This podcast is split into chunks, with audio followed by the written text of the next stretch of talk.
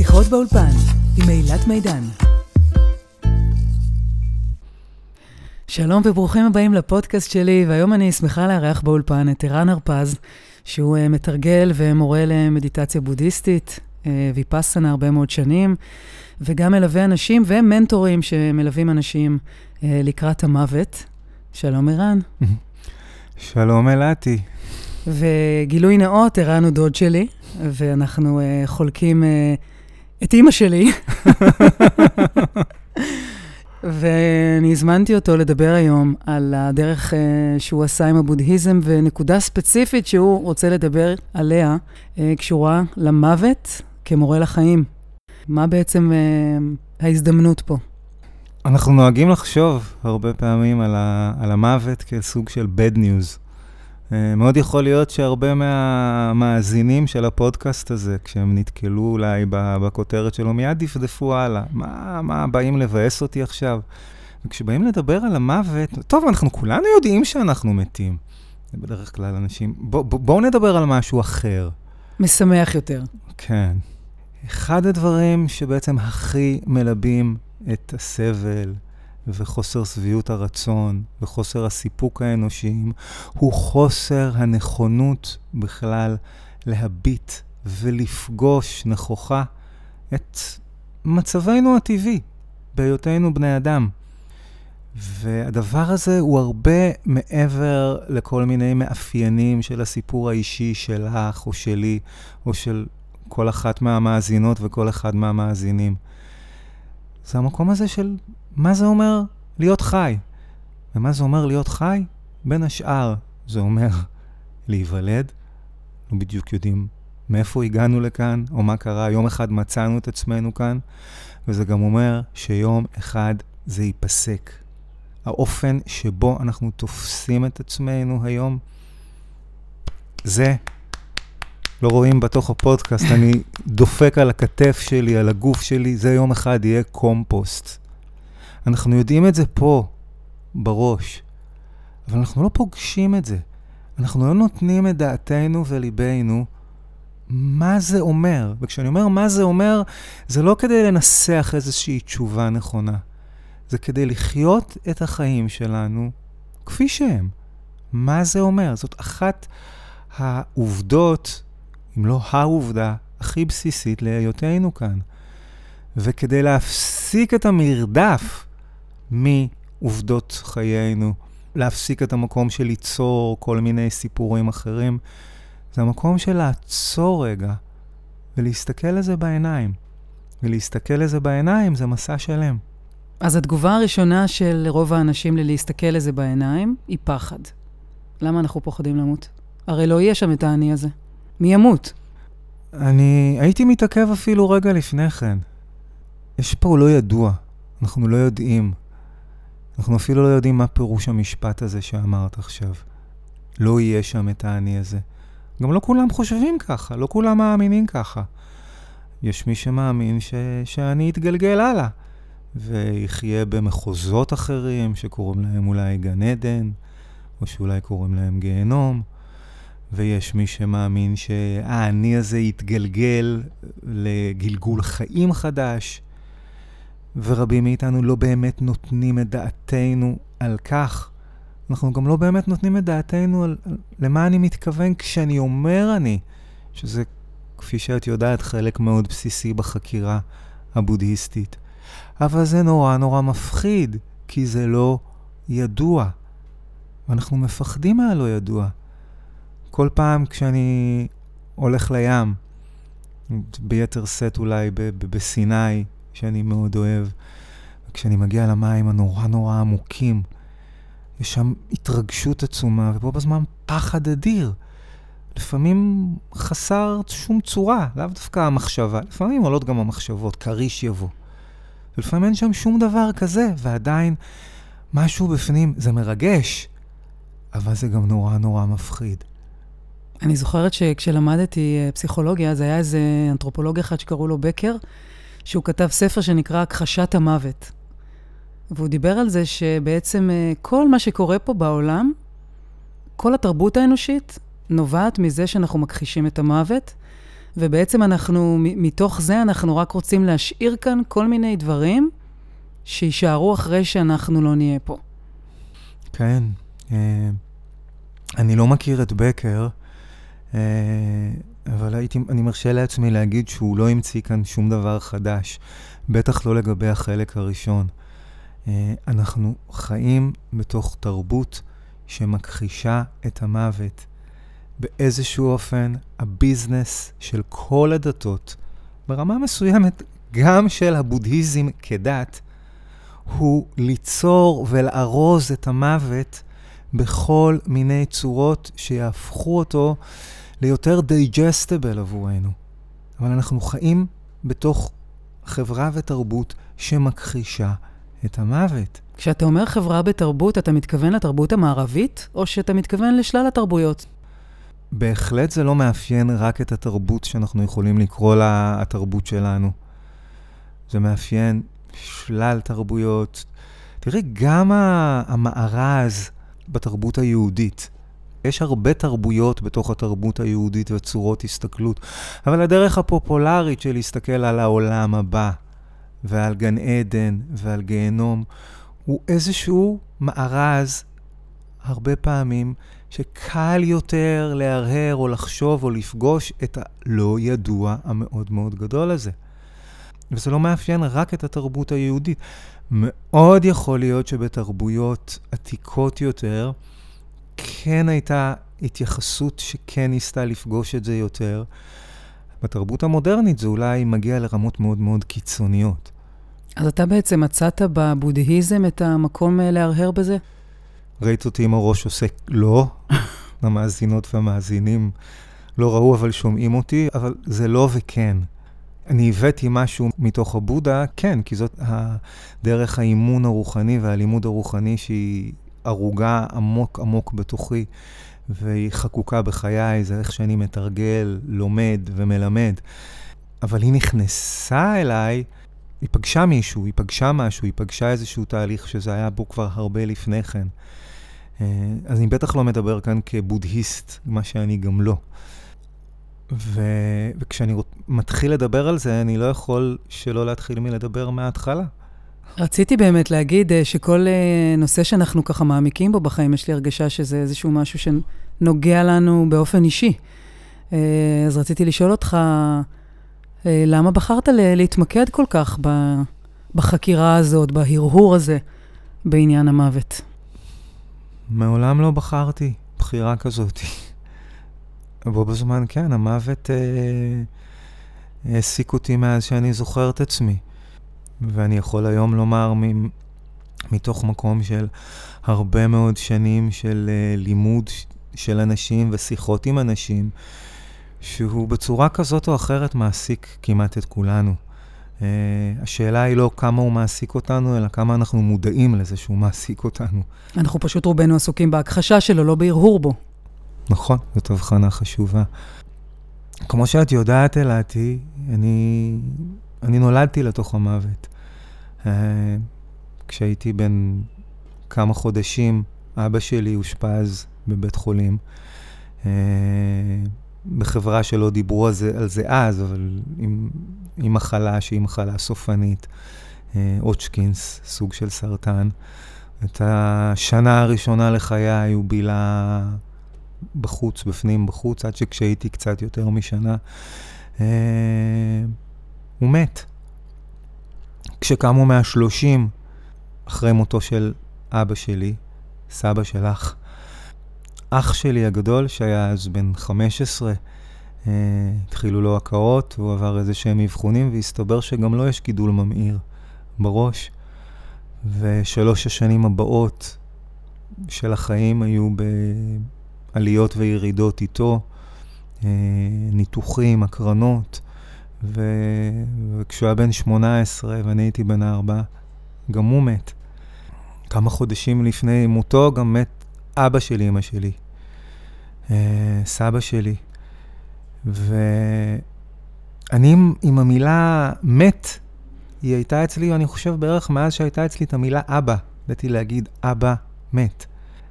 את לא זוכרת אותי בגילאים האלה, אני גדול ממך תשע, עשר שנים, אבל בערך בגילאים האלה עדיין, כשהייתי מגיע למקום חדש, וכשמישהו היה פוגש אותי, ואיפה שהיו שואלים אותי, מי אתה? אז הייתי אומר, אני ערן, ואבא שלי מת, ואח שלי מת. וואו. באותה שורה.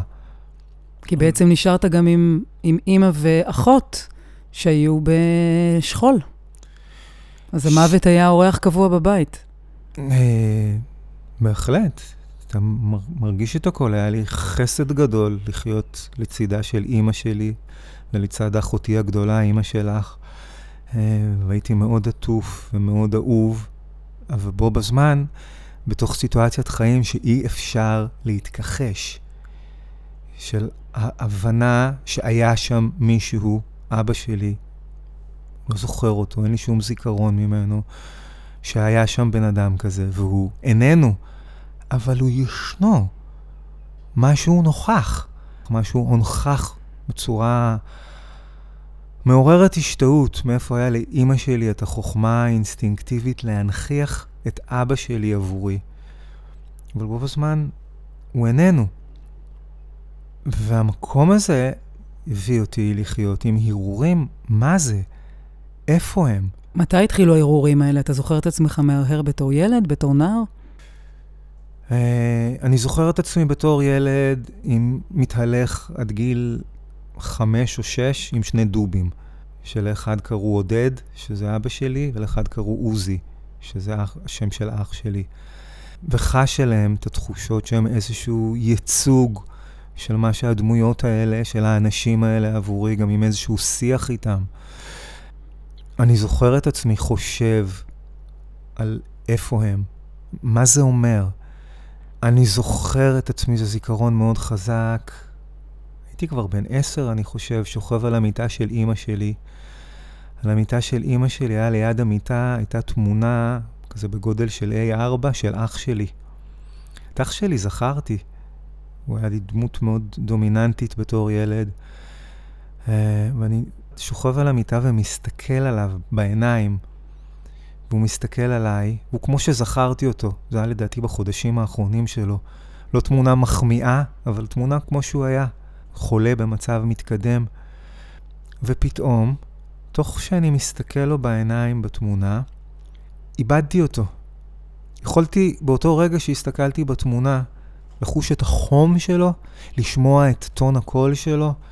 ויכול להיות שעכשיו, ממש עכשיו, כשאנשים בבית מקשיבים לדברים האלה, הם יודעים ומכירים את התחושה הזאת של מישהו שאיננו כבר, והם עדיין חשים בו, חשים את תחושת החיות שלו. ובאותו רגע, הייתי ילד, זה קרה לי ברגע. זה פתאום הלך. פתאום הוא נהיה פלקט. זכרתי את התמונה, ידעתי שזהו, זכרתי את שני הזיכרונות שיש לי, שאני יודע שהם שלי, כי אף אחד אחר לא יכול היה לספר לי אותם, כי זה ברגעים שלי ושלו. אבל התחושת חיות עבדה. אבל גם כשתחושת החיות התעמעמה, ואני חושב שבדרך כלל זה קורה יותר בהדרגה, באופן שבו זרעים שנזרעו באינטראקציות בינינו, ביני לבין אחי, ביני לבין אבי, הדמות שאבא שלי היה, הן באות לידי ביטוי בי. זה האופן שבו אני מבין את מה שבשפה של הדרמה, של החוכמה הבודהיסטית, קוראים לידה מחדש. זה לא עניין של גלגול נשמות. זה לא עניין שיש איזשהו דבר, תקראי לו נשמה, שהוא ארוז באיזושהי קפסולה, בקופסה שחורה, ובאיזושהי דרך פלאית עובר. אבל כל מה שקורה, אפילו עכשיו, ברגע הזה, בינך לביני, זה זרעים ש, שנותנים את פירותיהם וממשיכים לחיות. ואבא שלי ממשיך לחיות בי, ואח שלי ממשיך לחיות בי. יש שיקראו לזה הירושה הרגשית או הירושה הגנטית שעוברת אלינו, גם אם לא הכרת את אבא שלך. משהו בתוכך ממנו, אם זה במרכיבי אישיות מסוימים, או דרך מה שסיפרו לך עליו. נכון. מעניין אותי איך אה, כשבגרת והייתה לך את מחלת האפילפסיה שהתגלתה פתאום, אה, האם זה גם היה איזשהו מקום של נקודת ציון כזאת בהרהור שלך, במוות נקרא לזה ככה? כשאני חושבת על זה, זה באיזשהו מקום אה, אה, מין מחלה כזאת שלרגע עושה לך שאט דאון. אה, כל פעם אתה מת לרגע. נכון. כן, אה, אפילפסיה זה, זה הזדמנות לטעימות של מוות. אחת האפשרויות של, של איך זה מרגיש. אפילפסיה זה חוויה שמאופיינת בעיבוד הכרה, אה, שהוא יכול להיות לפעמים קצרצר, לפעמים הוא יכול להיות ארוך יותר. אבחנו אצלי אפילפסיה כשהייתי בן 17. אני כן אספר כאן במין סוגריים, שאחד הדברים הנורא מעניינים היה שקרה לי ההתקף האפילפטי הראשון, הסתבר לי אחר כך, לא הייתי מודע לזה באותו יום, שזה היה ביום ההולדת של אחי הגדול. וואו. כשהייתי בגיל סמוך לגיל שבו הוא מת. לא היה לי שום מודעות או שום זיכרון שזה מה שקורה באותו יום, בדיעבד הסתבר שככה היה. זה קרה. וזה עוד כל מיני דברים, לפעמים חסרי פשר, מה שאנחנו נקרא עם ה mind שלנו, בדרך כלל צירופי מקרים, ש... שלפעמים מתגלים בחיים. יהיו כאלו שיגידו, אתה יודע, שהגוף שלנו זה מאגר הזיכרונות והטראומות שלנו, והוא הוא נוצר בתוכו את הכל. זאת אומרת, גם אם אנחנו באופן הכרתי לא מודעים לכל דבר, אז הגוף שלנו מבטא את זה. אני באמת לא יודע מה לומר. אני גם לא יודע אם בגוף יש איזה קלנדר או משהו כזה, אבל אני יודע שישנו תאריך 26 לפברואר, שזה התאריך שבו ההורים שלי התחתנו. ב-26 לפברואר, אה, 15 שנים אחר כך, אבא שלי מת. וב-26 לפברואר, כך וכך שנים אחר כך, נולדה האישה שב-25 השנים האחרונות היא האישה של חיי ואם ילדיי. וואו. כן. המסתורין של הדברים. המסתורין של הדברים. אתה יודע, אבל כאילו, גם בעצם מה שקרה לך מילדות, וגם האפילפסיה שאני ציינתי אותה כאיזשהו משהו בנרטיב הזה של האיחור במוות, זה לאו דווקא קשור, עדיין לא בהכרח היו מובילים אותך כבן אדם אה, לערער במוות. זה קורה להרבה אנשים, הדברים האלה, וזה מוביל אותם להכחשת המוות. אז מה, או לפחד אה, נורא, שגם לך זה יקרה. אני מניחה שזה בטח היה גם משהו שעבר בך בשנים אלו או אחרות. הפחד הזה שגם גם לי זה יקרה. אז בעצם אני מנסה ככה למצוא איפה, איפה היו הנקודות uh, שעיצבו אצלך את ה... אני צולל לתוך ההרהור הזה ולא מכחיש אותו. קודם כל, לבטח אה, היה לי, ומאוד יכול להיות שיש לי, גם את הפחד, את הפחד ברמה... הקיבוץ שישנו בתוך פחד. מאוד יכול להיות שהיה גם משהו מתוך המקום של ההתכחשות, אבל היה... את מכירה את המקום הזה שלפעמים שמים לך משהו פה? אני מראה שוב למאזינים, כף היד שלי תקועה לי על, על, על המצח, משהו פה ולא נותן לך להזיז את העיניים, וזה חלק מאוד משמעותי בדרמה, בחוכמה של הבודה, וזה חלק נורא מבאס בה.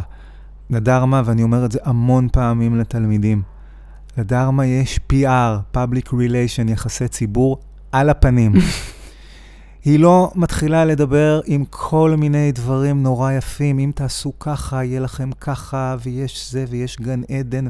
היא מתחילה עם המקום של תסתכלו, תישירו מבט אל החיים שלכם. ובלהישיר מבט, הדרמה לא מנסה לעשות חיים קלים. הישירו מבט על זה שאתם uh, עומדים uh, למות. למשל, אבל אתה יודע, הייתי, לא אני, רק. אני כאילו חיובית, כאילו יחסית, נגיד. ואז הייתי אומרת, אה, אוקיי, אז אה, אם המוות הוא פה, תמיד נוכח, מה אני יכולה לקחת מזה כדי לחיות את החיים שלי יותר טוב עכשיו? כי זה הזמן שיש לי על כדור הארץ, ואני לא אחליט מתי הוא נגמר. זה משהו שאני מערערת בו הרבה. האם אני חיה כמו שאני רוצה לחיות? האם אני חיה כמו שאני, אם יש לי כזה, אמורה לחיות? אני אפילו אכניס מילים מפוצצות, האם אני חיה את הייעוד שלי? האם אני עושה את מה שאני אמורה לעשות? אלעתי, נפלא. המקום הזה של הטמעת ההבנה והידיעה שחלק ממה שאנחנו קוראים לו חיים זה מוות, ושכל מי שמקשיב או מקשיבה לנו עכשיו, אתם תמותו, ואין לכם מושג מתי, היא מבקשת להביא אותנו לחיות עם הידיעה הזאתי.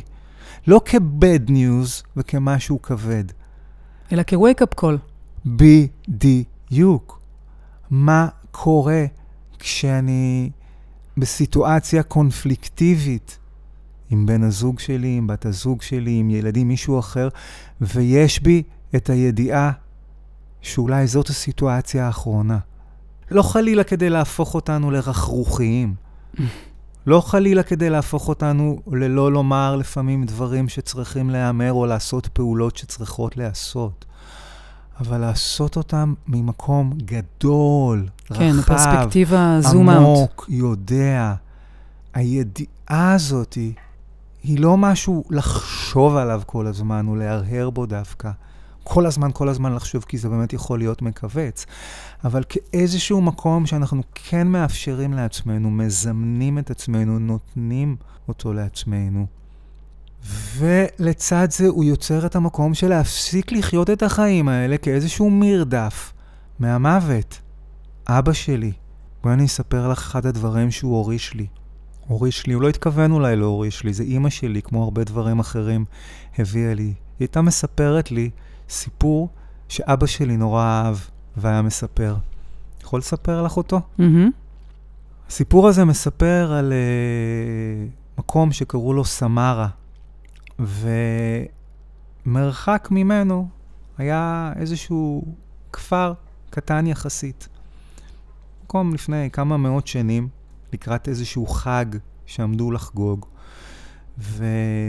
ובאותה אחוזה שבו, שהסיפור הזה מספר עליה, התכוונו להתכונן לחג, והבעל האחוזה שלח את המשרת שלו לשוק בכפר להביא ירקות כדי לערוך את החגיגה לקראת הכפר. הולך המשרת אל השוק, ופתאום שם ליד אחד הדוכנים, מה הוא רואה? את מלאך המוות. את מלאך המוות. והוא נורא נבהל. והוא עזב את הכל מהידיים, חזר מהר לאחוזה שלו, ובא ואמר לבעלים של האחוזה, תשמע, אני, אני נורא מצטער, אני ראיתי את מלאך המוות, אני חייב לברוח. אז הבעל האחוזה שלו, שהיה איש יקר ומאוד אהב אותו, אמר לו, בטח, בוודאי, לך לאורווה שלי, קח את הסוס הלבן, תרכב עליו כל הזמן מזרחה, תוך יומיים אתה מגיע לסמרה. הם התחבקו והתנשקו, הוא נורא הודה לו, רץ לאורווה, קפץ על הסוס. יושב בעל האחוזה עם עצמו עוד רגע והרגיש ש... שמשהו בו מתקומם. הוא הכיר את הבחור הזה מאז שהוא נולד. הוא, הוא בחור טוב. וגם הוא עצמו בן אדם טוב, ואז הוא ביקש שירתמו את המרכבה ורכב לשוק, והתחיל להסתובב שם, מחפש את מלאך המוות. מחפש אותו כאן, מחפש אותו כאן, מחפש... לא מוצא אותו. פתאום, רגע לפני שהוא התייאש, ליד דוכן המלפפונים הוא רואה אותו. ואז הוא ניגש, דופק לו על השכם מאחורה, מסתובב אליו מלאך המוות, אומר לו, כן. אז הוא אומר לו, אתה? אתה לא בסדר. אז מלאך המוות אומר לו, אני? למה? מה עשיתי? אז הוא אומר לו, המשרת שלי הוא בן אדם נפלא, אני בן אדם טוב, למה הפחדת אותו ככה? אז מלאך המוות אומר לו, אוי, אני נורא מצטער, לא הייתה לי שום כוונה להפחיד אותו. פשוט נורא התפלאתי לראות אותו כאן, כי יש לי איתו פגישה עוד יומיים בסמרה. Mm. חיים שלמים, אנחנו חיים עם תחושה שזה מה שיש לנו לעשות בחיים, שהמטרה שלנו היא לברוח. אני לא אומר שאין ערך לזה, אבל כשמניע עמוק עמוק בתוכנו, רואה את מה שבטוח יגיע כ-very bad news, כסוף של החיים, כתאונה אקזיסטנציאלית, אנחנו לא מבינים מה קורה כאן. אנחנו דנים את עצמנו לחיות בהיסטריה, חיים מלאי נוירוטיות. הערך של המקום של ההפנמה הזאתי, התחושה שאולי שיחה כזאת, כמו שאת ואני משוחחים עכשיו, היא כמו כאילו מישהו אוהב, מניח את, את כף היד מתחת לסנטר ומחזיק אותנו רגע. תסתכלו, תסתכלו רגע. שמעתי אתמול בנטפליקס, ראיתי, את ברנה בראון, שמדברת, היה לה איזה TED נורא מפורסם על פגיעות ואומץ, ואיך הם שזורים זה בזה, אז היא מדברת שם על זה שרוב האנשים נורא נורא מפחדים להיות מאושרים. כי בכל רגע, אפילו ברגעי החיים הקטנים שלנו, כשאתה פתאום יש לך איזה רגע של אושר עם הבת זוג שלך בבית, עם הילדים, רגע שגרתי, לא איזה, אני עכשיו רואה את השקיעה בהימאליה. אנחנו כאילו, עוברת לנו מיד המחשבה, ואם כל זה יילקח ממני, ואם יקרה משהו לבת זוג שלי, ואם יקרה משהו לילדים שלי. והיא אומרת שם שבעצם המחשבה הזאת, היא כל הזמן מנהלת אותנו, שקשה לנו להיות מאושרים בגללה. ולמחשבה הזאתי עצמה אפשר לעשות טוויסט. והטוויסט הזה היא הידיעה שיכול להיות שלא יהיה הרגע הבא, אבל עכשיו יש לי את זה. עכשיו יש לי את מה שאני מרגיש בלב כשאני רואה את העיניים שלך מסתכלות בי. זה לא מובן מאליו, וזה לא בטוח שזה יהיה ברגע הבא. כל רגע כזה הוא, הוא הזדמנות עצומה. כל רגע כזה. שבו עולה לנו המחשבה הזאתי, האם ייקח אותנו הפחד מפני מה שאולי יקרה, או איזשהו מקום של הוקרת תודה בחד פעמיות של הרגע הזה, ובחסד שיש בו, גם כשהוא נורא נורא פשוט. גם כשאני מלווה את הילד שלי לגן, כשהוא כבר בגיל שאנחנו יכולים להיפרד בקצה השביל. ואולי עוד מסכים לתת לי חיבוק, ואז הוא מסתובב ורץ לו לקראת הגן, ועולה בי ההרהור, לא בטוח שאני אהיה פה היום, כשהוא יחזור. אבל, אבל וואו, שוב, זה יכול לקחת לרגע.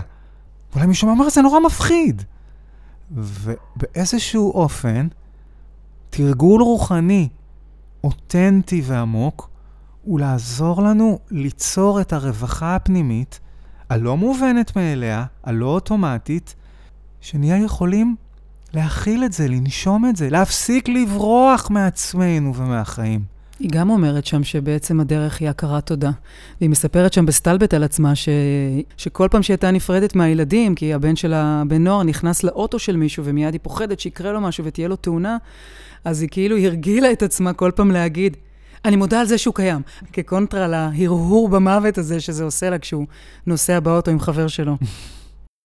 אני מרגישה כאילו אנחנו מסתכלים uh, ביחד על האספקט הזה של ההרהור של המוות של עצמנו, שהוא מפחיד אותנו והוא, ואנחנו מכחישים אותו, והוא מונע מאיתנו בעצם את, את הנוכחות ואת ההכרה של מה שקורה ברגע הזה ואת ההודיה, ויש את ההרהור באובדן של מישהו אחר שאנחנו נורא אוהבים, שהוא עוד הרהור, שגם ממנו הנפש רוצה לחמוק בכל מיני דרכים. הייתי אומר על זה שני דברים. קודם כל, זה מאוד נכון, ההבחנה הזאת, וחוץ מזה, זה לא ממש שני דברים. ככל שאנחנו יכולים להתקרב אל המקום של מוות, אל הרעיון של מוות, להטמיע את הידיעה שלו, והרבה מאוד פעמים הדרך אולי לגשת לזה היא דרך המקום של עצמי. לא תמיד, אבל הרבה פעמים. כאשר אני מתקרב לזה באמת, אני יכול להיות קרוב לזה יותר גם עם אחרים. אני מפסיק לראות בזה bad news. כשאני לא, אומר אני מפסיק לראות בזה bad news, זה לא אומר שאני מחכה לזה, מצפה לזה, זה נורא מתוק לי, זה נורא כיף. לא, פרידה זה דבר קשה, זה כואב. אבל זה דבר שעולה עם זה. אבל כאשר אני לא בהתנגדות עצומה לזה. אתה מדבר באיזשהו מקום, אני חושבת, על um, קבלה רדיקלית של מה שקורה. ולא במובן של כי uh, יש לזה איזשהו הסבר, בין אם אנחנו יכולים uh, להבין אותו, או בין אם הוא נסתר, אלא כי ככה, בלי הסבר. תראי, הסברים בעצם מציעים נחמה, גן עדן, גלגול נשמות. עולם הבא. כלום. זה גם איזשהו סוג של אמונה, שיהיה כלום. הנחמה היא אולי מסייעת לנו במקומות מסוימים שנפשית אנחנו מאוד מאותגרים, אבל היא גם מונעת מאיתנו לפגוש, לפגוש את האי-ידיעה, לפגוש את הפחד. יש פה בהחלט איכויות של קבלה. עכשיו, קבלה היא לאו דווקא אומרת לא לפעול, אבל היא אומרת לפעול לא מתוך פחד, לא מתוך תגובה אוטומטית, אני חייב שזה לא יקרה, אלא מתוך הבנה, זאת הסיטואציה. למשל, כאשר אנשים מתבשרים שהם מתמודדים עם, עם מחלות מסיימות חיים. התקשרה אליי לפני כמה שנים מישהי, אמרה לי, שלום ערן, אני מתמודדת עם סוג של סרטן. בדיוק יצאתי עם איזשהו ניתוח שעשו את הפרוצדורה שעשו. הרופאים אומרים שיש לי חצי שנה גג. חברה שלי פעם, חברה וקולגה פעם כינתה את זה, אנשים שהדביקו להם תאריך, תאריך של... תפוגה. תפוגה. הרגע הזה שבו מודבק עלינו תאריך תפוגה, בדיוק כמו שדיברנו קודם, יכול ללכת לשני כיוונים.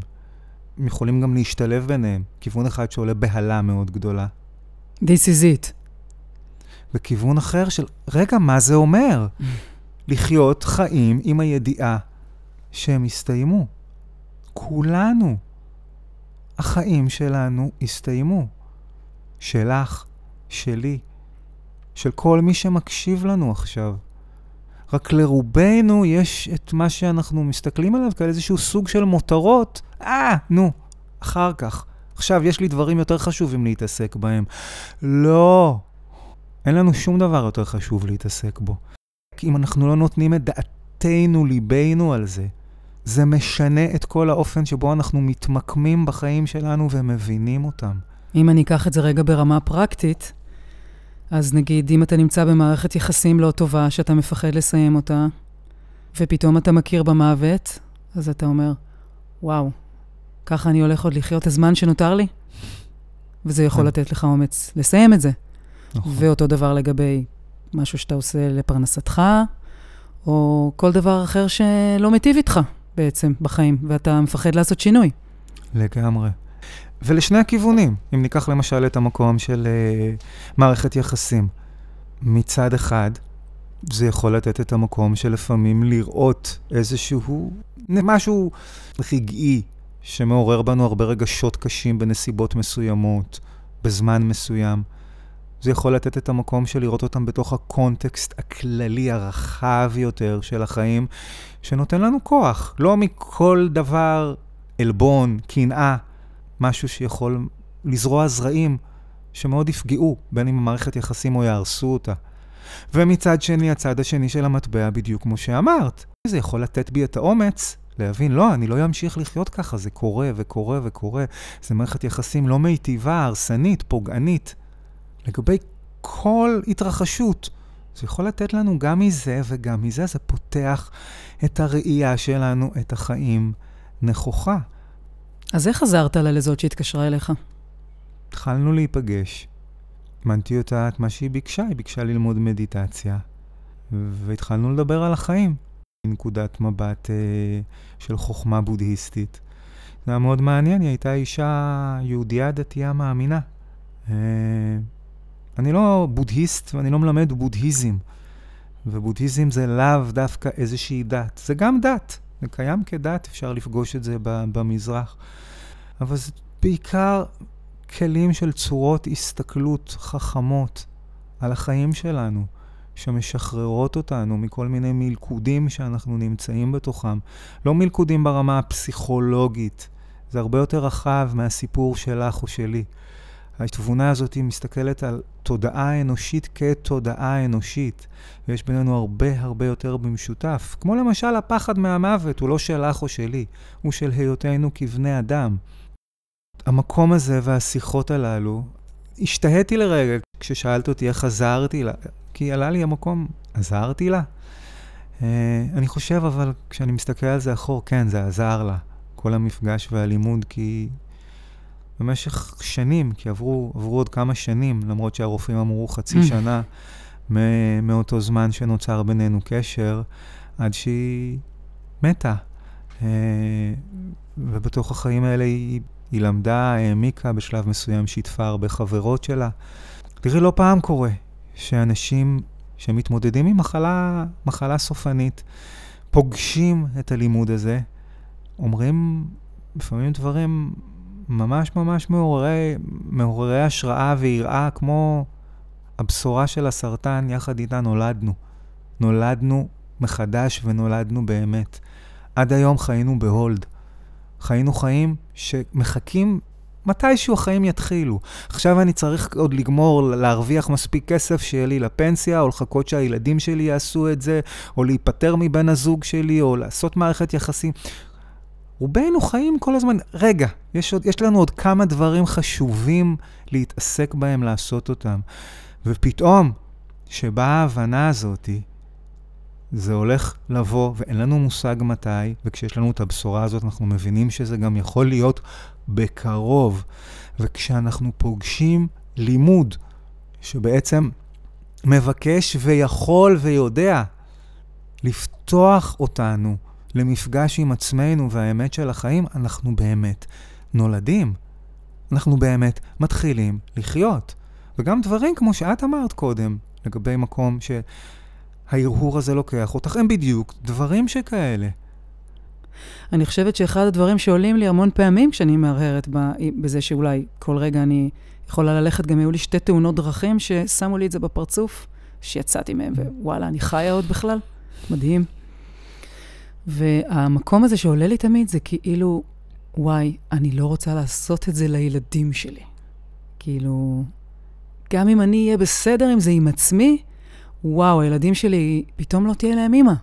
זה, ושם אני כאילו, אה, אני נחנקת. אני לא יודעת איך, איך לנשום לתוך הדבר הזה. שגם זה בסדר. שם אין לי עוד את הגם זה בסדר. את יודעת, כשדיברת קודם על ההבחנה בין להרהר במוות של עצמי לבין להרהר במוות של אחרים, ואני לקחתי את זה למקום שאמרתי לך שאפשר לעשות את ההבחנה הזאת, אבל גם יש הרבה דמיון בין השניים.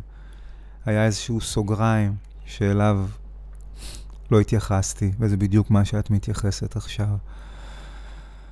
את יודעת, כתבתי משהו שאולי, שאולי מדבר על מה ש, שאת אומרת עכשיו. רוצה שאני אקריא? בשמחה. הוא שוכב במיטה שלהם. העיניים שלו עצומות. הוא מתיישב על קצה המיטה. היא רוכנת אליו.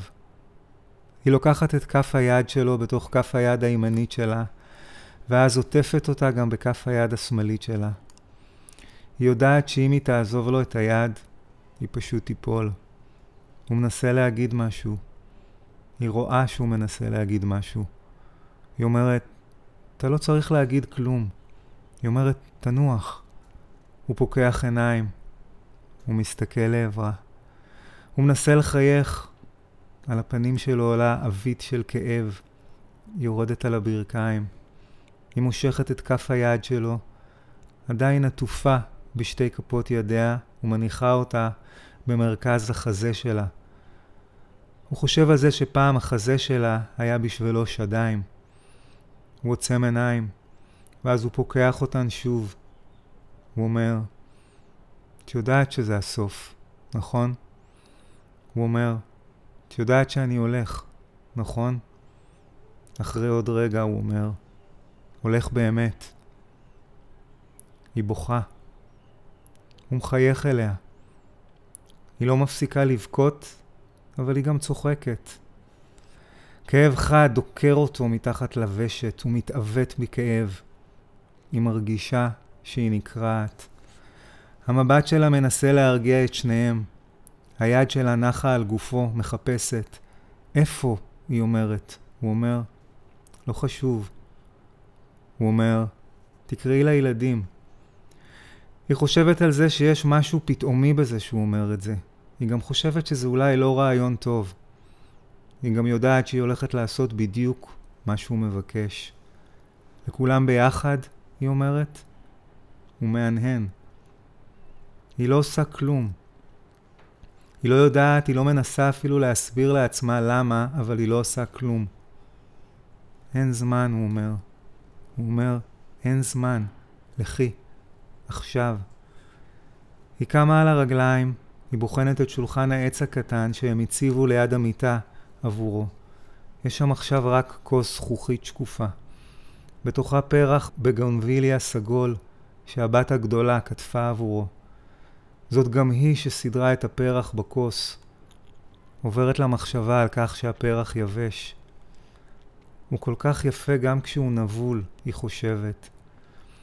היא מסתובבת לעבר פתח החדר, ואז עושה שני צעדים לא גדולים. ילדים, היא קוראת. ילדים?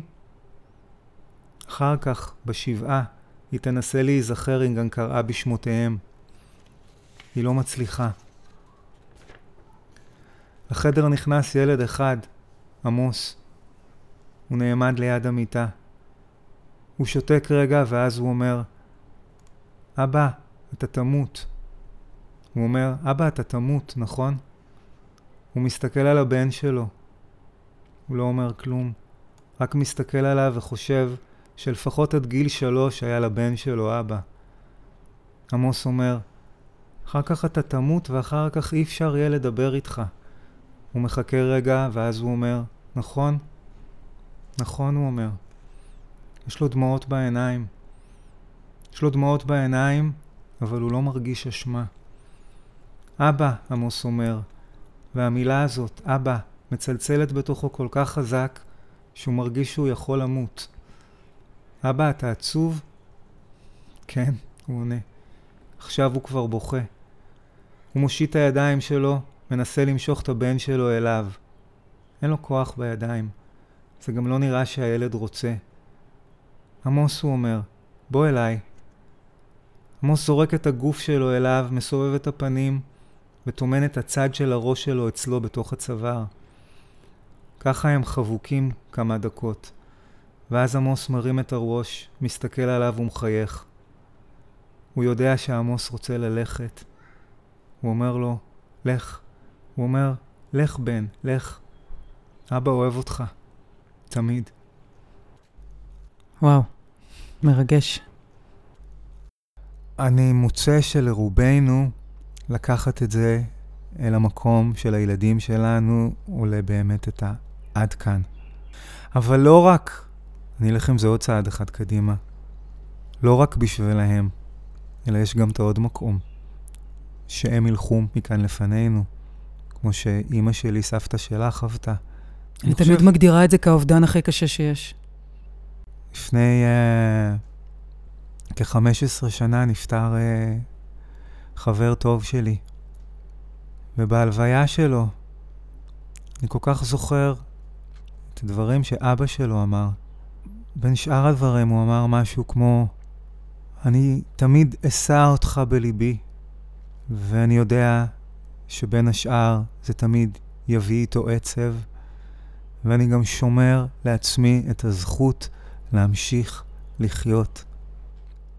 וואו, זה כאילו הלגיטימציה הזאת שהבן אדם יכול לתת לעצמו. לא למות יחד עם, ה... עם האהוב שלו שמת. כן. והמקום שלנו, השתמשת קודם במילה של קבלה רדיקלית, ושל לטפח בתוכנו את המקום של... זה מה שזה לפעמים. אני, אחד הדברים הראשונים שנתקלתי בו כשהתחלתי לתרגל מדיטציה בודהיסטית ולפגוש את החוכמה הזאת הוא בסיפור, סיפור עממי מתוך המסורת הבודהיסטית על uh, אישה שאיבדה את uh, בנה התינוק והצער קרע אותה והיא לא יכלה לקבל את זה. היא לא יכלה לקבל humanly enough, כל כך טבעי, את זה שהתינוק שלה מת. והיא הלכה והסתובבה בין אנשים, ואמרה, התינוק שלי מת, תעזרו לי, תעשו משהו. והלכה לכל מיני חכמים, תעזרו לי, התינוק שלי מת, תחזירו אותו לחיים. חלק הציעו לה כל מיני רעיונות, אבל שום דבר לא עזר, הוא מת. ואז מישהו אמר לה, לכי לבודה. אומרים שהוא אחד המורים הכי מדהימים שישנו שם היום, הוא בטח יוכל לעזור לך. היא הלכה אליו, אמרה לו, אמרו שאתה המורה הכי גדול שמסתובב עכשיו. תחזיר את התינוק שלי לחיים. אמר לה, אין, אין בעיה, אני יכול לעזור לך. ואז הוא אמר לה, אבל כדי לעזור לך, אני צריך רק דבר אחד שאת תעשי. אני צריך שתביאי לי גרגר של אורז. אמר לו, גרגר של אורז? אין בעיה, אני כבר הולכת להביא לך. הוא אומר, רגע, רגע, רגע, רגע, אבל לפני שאת הולכת, אני צריך שאת הגרגר של אורז הזה תביא מבית שאף אחד לא מת בו מעולם. קיוויתי שזה זה. כי לקח לך הרבה זמן להגיע ולא הייתי בטוחה אם זה הסיפור הזה. את רוצה להמשיך? לא, תספר. ואז אה, היא הלכה משם וניגשה לכפר הקרוב, ודפקה על דלת בבית, ופתחו לה את הדלת, והיא אמרה, הבודה, המורה הגדול הזה, הוא הולך להחזיר את התינוק שלי לחיים, וכל מה שאני צריכה זה גרגר אורז. יש לכם גרגר אורז? אמרו לו, בטח, בטח, אנחנו ניתן לך. ואז הם ניגשו עם הצנצנת ובאו לתת לה, רק שאלה אחת, מישהו מת פה בבית? ואז הפנים שלהם התקרקמו. כן, אה, הסבתא פה מתה. אה, לא, לא טוב, היא הלכה לבית השני. לא, דווקא בדלת. גרגרת של אורז, יש לכם, הבודה אמר שהוא יכול לעזור לי, התינוק שלי מת. אמרו לה, לא, אנחנו...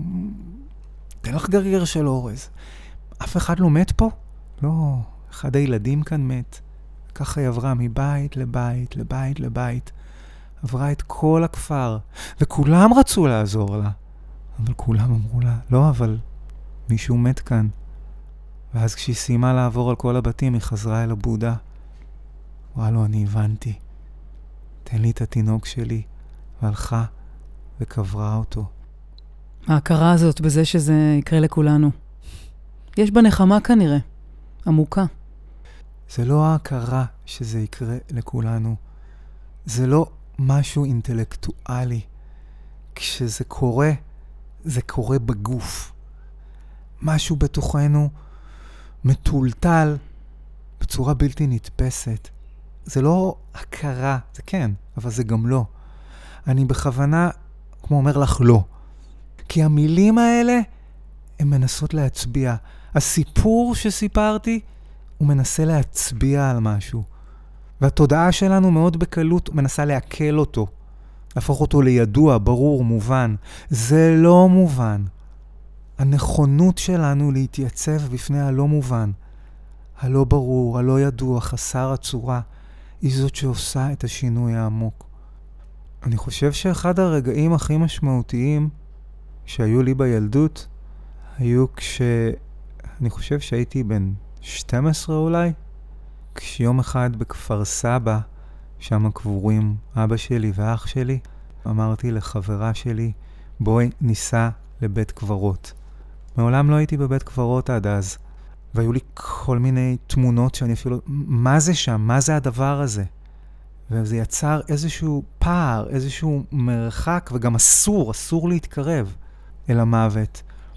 ורכבנו על האופניים, ונסענו לבית הקברות, והסתובבנו שם בין המצבות. אני אפילו לא זוכר, לדעתי אפילו לא מצאנו בכל הבית קברות את הקברים שעליהם היה כתוב עודד הרפז ועוזי הרפז, קברים של אבא שלי ואח שלי.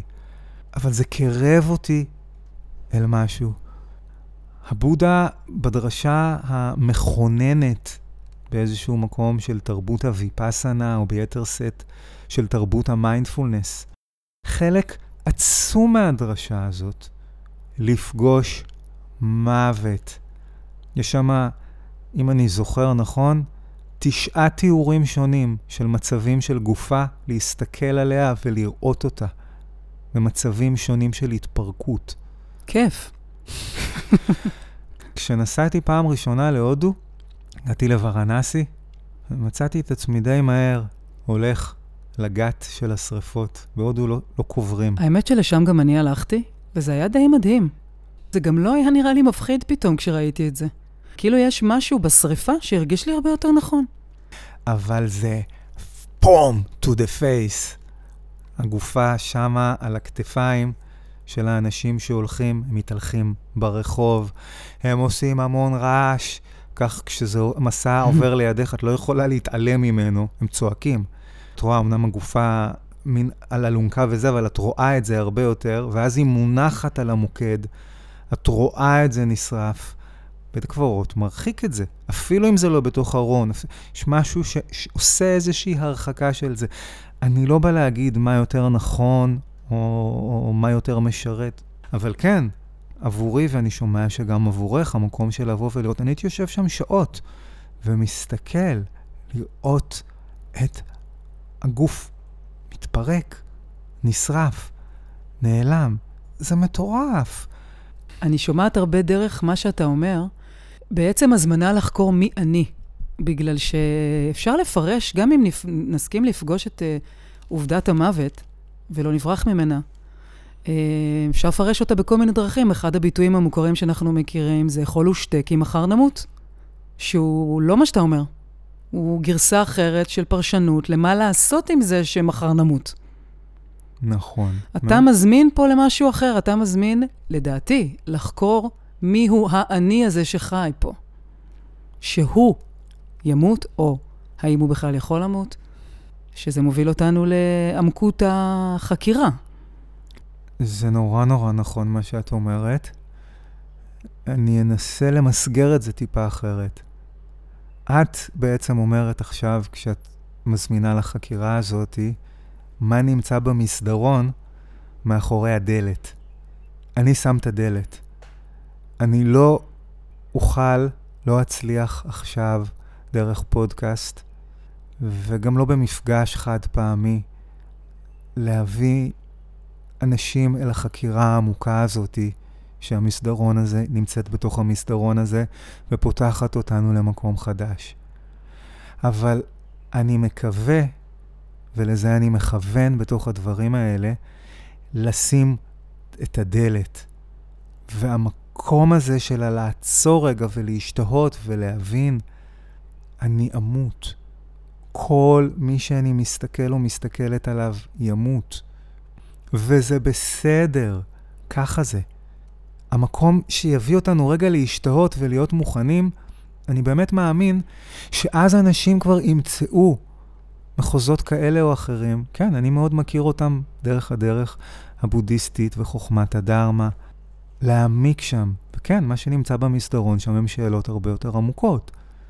בעצם, אם לדבר הזה שאני קורא לו אני, כמו שאני רגיל לתפוס אותו אינטואיטיבית, למשל עם הזהות הזאת, עם הגוף, יש סוף... זה אני, הגוף הזה? זה הולך הלאה וזה מעמיק הלאה. זה אני, המחשבות האלה, הדעות הפוליטיות שלי. אבל אני לא אכנס עכשיו כאן אל כל המקומות האלה. את מאוד אבל צודקת, זה נמצא הלאה. אני כאן, בתוך ההתכוונות שלי, מנסה להחזיק שוב חזק את הסנטר, להישיר מבט ולראות שיש כאן וואחד דלת. אם אנחנו נוש... מסכימים לרגע לנשום ולתת אמון בדברים כמו שנאמרים כאן עכשיו, אנחנו יכולים לקוות, יכולים לתת צ'אנס שאם מסכימים להשתהות כאן ולפתוח את הדלת, פתאום ולאט לאט ההבנה שלנו מי אנחנו ומה זה החיים האלה קורה לה משהו. ואני יכול להגיד עוד דבר? כן. הוא עלה לי כשנגעת במקום הזה של לאכול ושתה כי מחר נמות.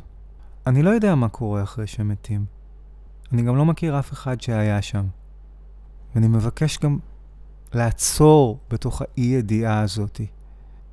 אבל דבר אחד אני כן יודע, וככל שאני חי אני יותר ויותר יודע אותו, שלמה שאני עושה, למה שאני אומר ולמה שאני חושב, יש משמעות. זה משפיע על מה שמתגלגל ומה שמתרחש גם מעבר לי וגם מעבר לזמנים של היותי. והמקום הזה הופך את, את ההבנה של, אוקיי, בטוח שנמות, ואולי זה גם יקרה עוד רגע, לא לאיזושהי הבנה של אכול ושתה כי מחר נמות ועל הבב הלאה. אפשר בהחלט ליהנות ולמצות ולעשות, בוודאי, אני לא, זה לא נגד זה. אבל מתוך מקום הרבה יותר עמוק והרבה יותר רחב, שיש בו ערך לאנשים סביבנו, לכל מי שאנחנו פוגשים, לכל עיניים טובות שאנחנו נותנים במישהו, לכל מילה טובה, וגם לכל מילה רעה. אנחנו זורעים זרעים והם ייתנו פירות. זה משנה את כל ההתמקמות שלנו בחיים שלנו, כפי שהם קורים עכשיו. טוב, יש לנו עוד הרבה מה לדבר על, uh, על הנושא הזה, שהוא, uh, כמו שקראת לו, ההרהור הגדול ביותר מכל ההרהורים, ההרהור על המוות. אז uh, אני מקווה שלקחתם מזה משהו. איתכם, צידה לדרך. ערן הרפז, דודי היקר, אז תודה שבאת לפה. תודה רבה לך, אה, אלעתי, היה לי ל... לעונג וחסד אה, להיות כאן. ותודה גם לכם שהקשבתם לנו. תודה, תודה לכולכם. שיחות באולפן עם אילת מידן.